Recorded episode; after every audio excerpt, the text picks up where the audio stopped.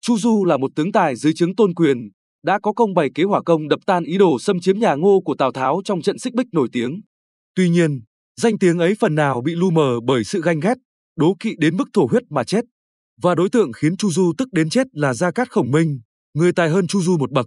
Câu nói trời sinh du, sao còn sinh lượng đã trở thành huyền thoại, đại diện cho sự bất lực khi gặp một đối thủ không tài nào vượt qua được. Tuy nhiên, bản thân Chu Du và Gia Cát Lượng không phải bạn bè mà thường xuyên đối địch nhau dưới hai lá cờ ngô, thục nên cũng hợp lý khi Chu Du ghen tức như vậy. Trong khi đó, thời đại ngày nay, rất nhiều người đang trở thành Chu Du phiên bản lỗi, ganh ghét với chính bạn bè của mình. Có thể họ có tài hoặc vô dụng nhưng bản thân việc đố kỵ, căm ghét bạn bè là hành động của kẻ tiểu nhân. Vậy nếu chẳng may chúng ta có những người bạn tiểu nhân như vậy, phải làm sao đây? Trước hết, bạn cần làm rõ mối nguy hại khi chơi với những người nhỏ nhen như vậy. Khi bạn còn mạnh họ sẽ giữ sự đố kỵ trong lòng, khi bạn đương lúc suy yếu họ sẽ biến sự đố kỵ thành hành động. Bạn hãy thử lâm vào thế yếu một lần để xem những Chu Du phiên bản lỗi sẽ ăn tươi nuốt sống bạn như thế nào. Cũng như Chu Du luôn tìm mọi cách giết Khổng Minh, hậu nhân của ông ta sẽ tìm đủ trăm phương ngàn kế khiến bạn đau khổ.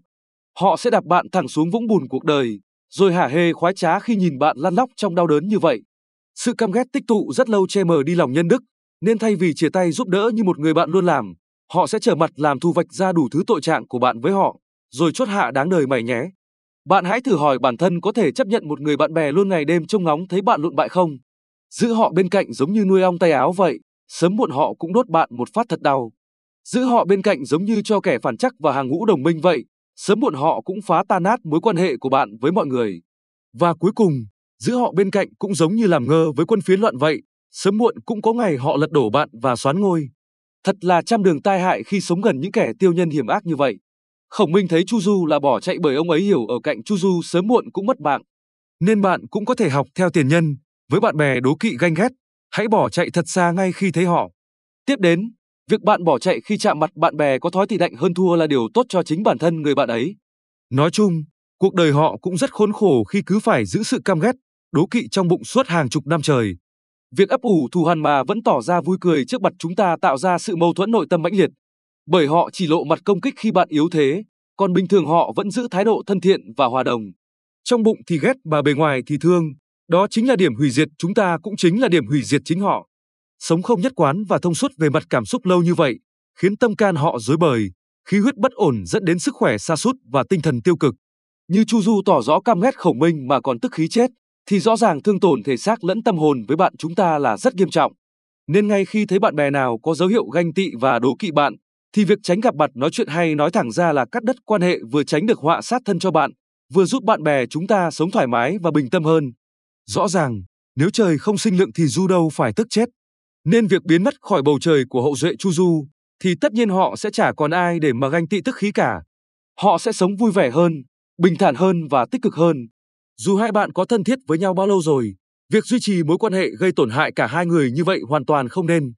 Hãy lặng lẽ biến mất thật nhẹ nhàng. Cứ lấy lo do bận công việc và cũng hạn chế gặp gỡ những nhóm bạn có chung hai người vì thứ nhất, trong nhóm ấy rất có thể còn nhiều chu du khác. Thứ hai, bạn nên nhường lại nhóm bạn đó cho bạn chúng ta.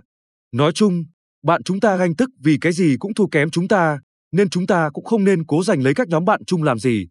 Cứu người thì cứu cho chót, hãy trả lại bầu trời khi chưa có bạn cho người ấy. Và đừng bao giờ nhắc gì đến người đó nữa. Đến đây, bạn đã thấy được cách xử lý hợp tình hợp lý với bạn bè Chu Du. Vậy làm sao để nhận biết Chu Du khi bình thường họ cư xử rất bình thường như bao bạn bè bình thường khác? Chỉ cần để ý, bạn sẽ thấy họ hơi bất thường đấy. Khi bạn được thăng tiến hay tậu được thứ gì đó, họ sẽ chúc mừng bạn với thái độ kém nhiệt tình và tỏ thái độ dè biểu, xem nhẹ thành quả của bạn.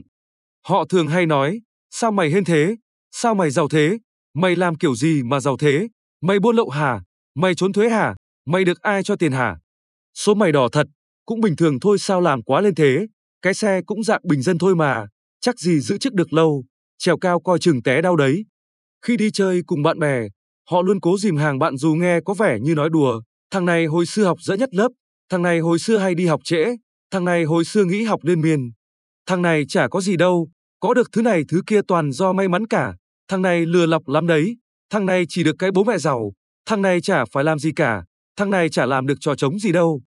Họ không bao giờ thừa nhận tài năng, điểm tốt và khen bạn bất cứ câu nào, cứ điểm qua tất cả bạn bè, nhưng bạn bè tốt sẽ có những lời khen rất thật lòng, trong khi bạn bè ganh tị đố kỵ thì chả bao giờ chịu nhìn vào điểm tốt của bạn.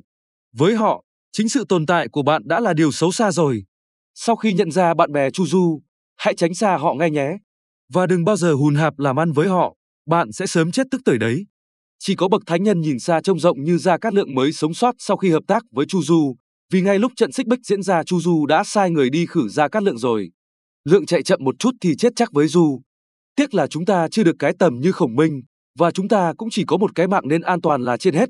Cứ thấy bạn bè đố kỵ ganh ăn tức ở, hãy cắm đầu chạy thật nhanh. Chậm một chân thì chết chắc đấy, không đùa được đâu. Chúc các bạn sớm nhận ra và tránh xa các những người bạn ganh ghét đố kỵ, những người không đáng mặt làm bạn bè.